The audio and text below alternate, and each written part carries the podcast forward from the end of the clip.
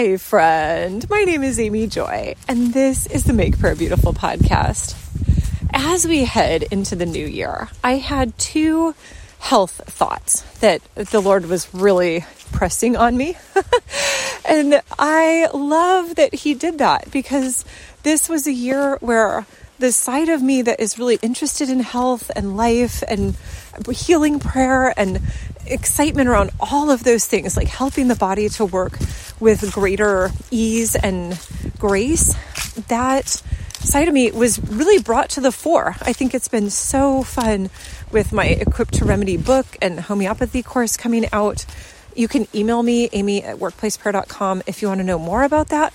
But it just is awesome. And so it was really fun for the Lord to say, Oh, and we'll just cap off this year with two beautiful ideas around how to have better health, good health into the long term. And obviously, the Lord is the one who's in control of all of this. So these are not ideas that are meant to be any form of uh, blame or it's really just like, oh, Lord, let me be as good as I can be from this day forth. So, first thing is from Carol Arnott, though I have heard this elsewhere as well. So, she said she's probably 80. She said, Some years ago, I was having pretty significant health challenges for three years. And she didn't express what they were, but let's go with cancer, something of that magnitude. And she said, We had tried a bunch of different things. But at one point, I heard maybe a man from Germany say, Set your timer every 10 minutes and give thanks to God. And I was like, wow. I mean, technically, I'm not actually sure how I would do that. And it's not like around the clock. Sleep is important, so don't be silly. But during your waking hours, set the alarm every 10 minutes and give thanks to God.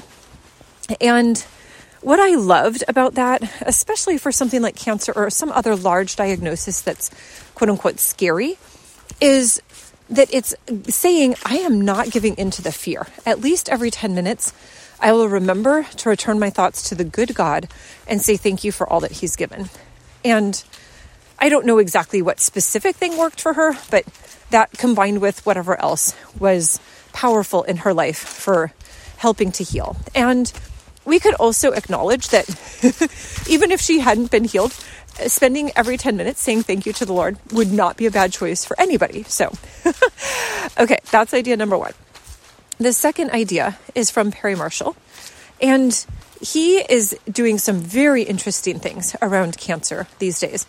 And one of the things that he has talked about or had interviews on his podcast, I think it's the Cancer Evolution podcast, something like that.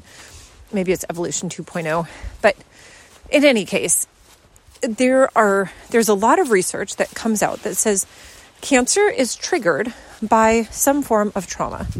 And the reality is most of us recognize that when somebody gets cancer, if you look at their more recent history, there was something in it that triggered it. In fact, many people who have cancer would say, I know exactly when this started. I can pinpoint the trauma, I can pinpoint the experience or the season in my life that was so stressful that it allowed the cancer cells, which are always circulating in anybody's body, to take root and try to kind of become immortal. Uh, so, one of the best ways then of fighting cancer is to say, I don't want to have trauma in my life. I want to work through whatever baggage I'm dealing with. I want to speak forgiveness over people I need to forgive.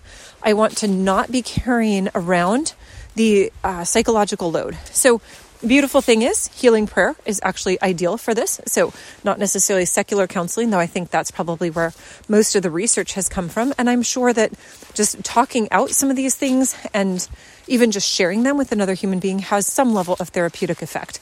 But for me, if I'm going for the most effective, I'm going to want some form of healing prayer and I'm going to want to do it until I feel like I I am no longer being triggered by those experiences that maybe would have caused me to be triggered. So uh, I can't speak to what that is for you. I know we all recognize that there are major traumas that can affect somebody going forward. And so yeah, if that is you, I encourage you to find someone who can do healing prayer. Prioritize that um, as part of your budget.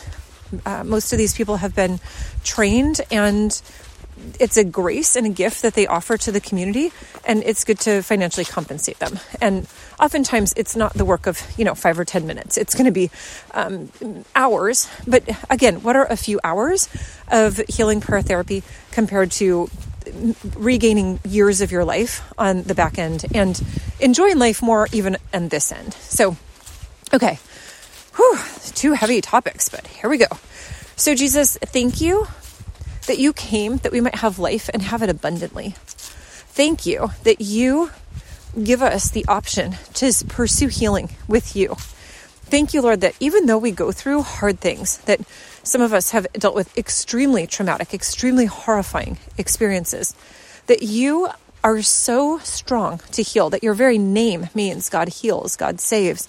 So we agree with your name that you're you're that good to heal and save, and we ask that you would be powerful in our lives. We also thank you that just the act of thanksgiving, like enter his courts with thanksgiving or enter his gates with thanksgiving and his courts with praise. This is how we get to come to you and that we get to start now and do it through all eternity. So, Lord, I am thankful that even the therapies, if you can call it that, even these therapies, that they are healthy and good and things that we could practice, whether we're in um, good health or whether we're looking for additional healing. Thank you, Jesus. We bless your holy name. Amen.